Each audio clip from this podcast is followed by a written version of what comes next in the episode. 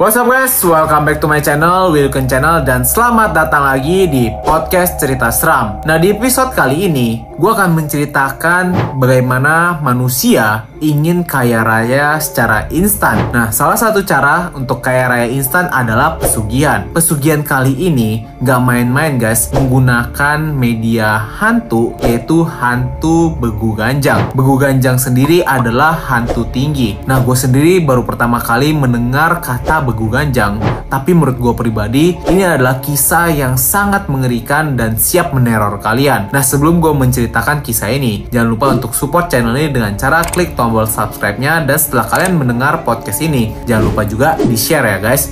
So langsung aja gue akan langsung menceritakannya kepada kalian.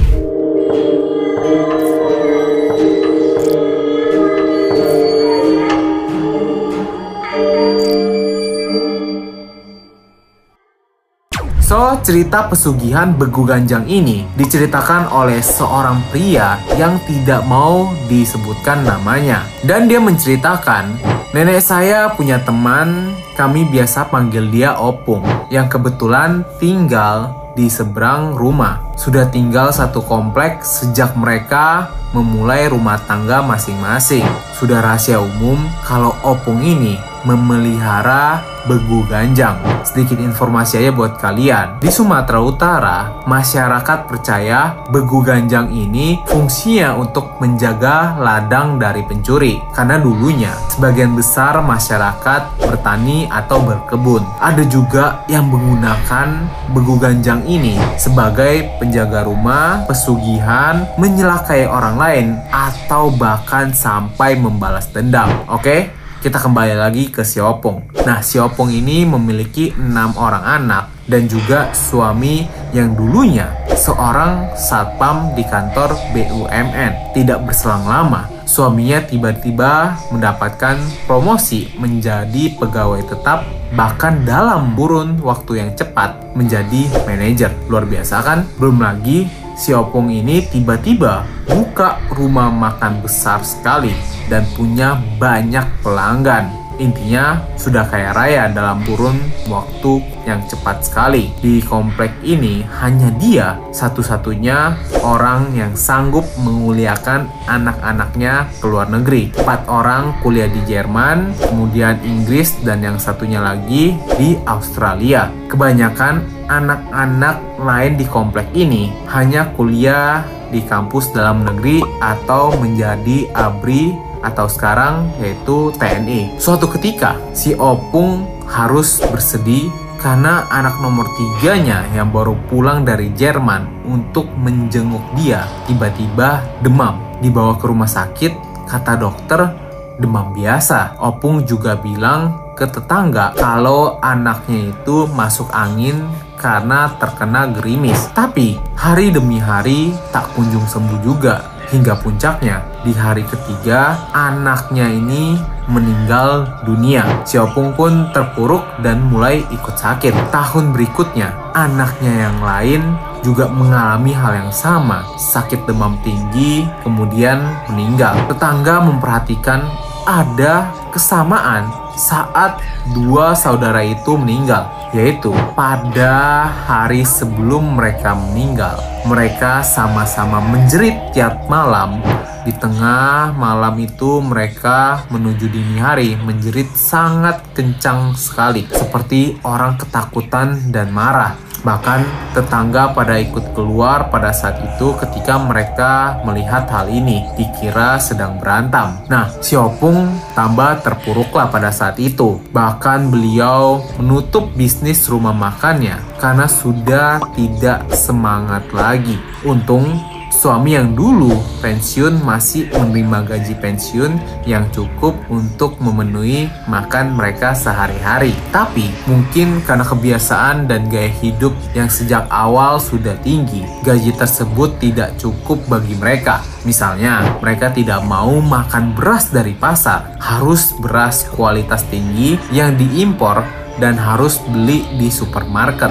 Dan sialnya lagi, anak-anaknya juga memiliki sifat yang sama, gengsi tinggi. Mobil harus ada satu orang satu, lama-kelamaan gaya hidup itulah yang menghancurkan keluarga mereka sendiri. Semua anaknya bahkan yang lulus dari luar negeri hanya menjandang gelar sebagai hiasan. Satu pun tidak ada yang bekerja, masih mengharap duit dari kedua orang tuanya hingga akhirnya hidup mereka benar-benar berbalik 180 derajat. Opung hidup dengan umur panjang, dia baru meninggal 3 tahun yang lalu dengan usia yang cukup fantastis yaitu usia 92 tahun. Sebelum meninggal banyak kejadian aneh seperti marah-marah setiap subuh, sakit keras tapi well susah meninggal. Beberapa kali dia curhat ke tetangga soal dia sudah lelah hidup tapi belum diizinkan untuk meninggal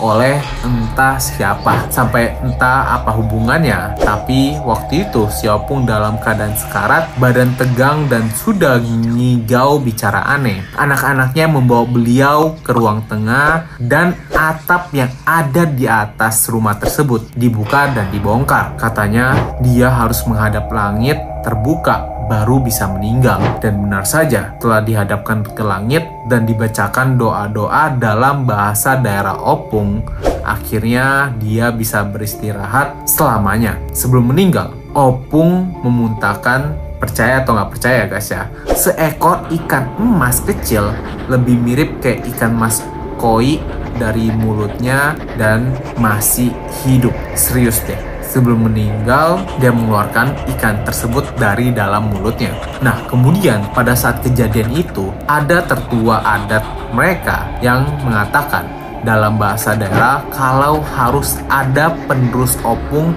yang melanjutkan menelan ikan itu atau sekeluarga besar mereka akan mendapat bala. Akhirnya pada saat itu anak sulungnya yang mengalah dan melakukannya.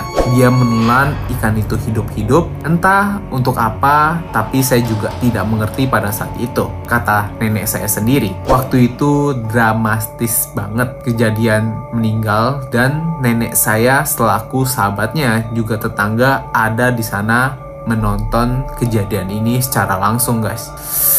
Oh my god. Dan Benus juga mengatakan, buat apa kaya raya karena hasil pesugihan hanya bisa dinikmati sebentar tapi menanggung sakit dan kehilangannya luar biasa lamanya. Dan ujung-ujungnya anak-anaknya hidup melarat semua. Itulah yang dikatakan oleh penulis yang namanya itu tidak mau disebutkan guys. Gimana menurut kalian? Kisahnya sangat mengerikan dan menurut gue pribadi juga ya memang untuk apa pesugihan yang kita nikmati ketika kita hidup doang tapi ketika kita meninggal kita akan disiksa di alam yang berbeda sekarang gimana menurut kalian So itu dia konten hari ini guys. Jangan lupa untuk selalu support channel ini dengan cara klik tombol subscribe-nya aja. Dan jangan lupa juga buat kalian yang telah mendengar podcast ini langsung aja diklik tombol share-nya guys. See you guys in the next video. Willy Kun sign out.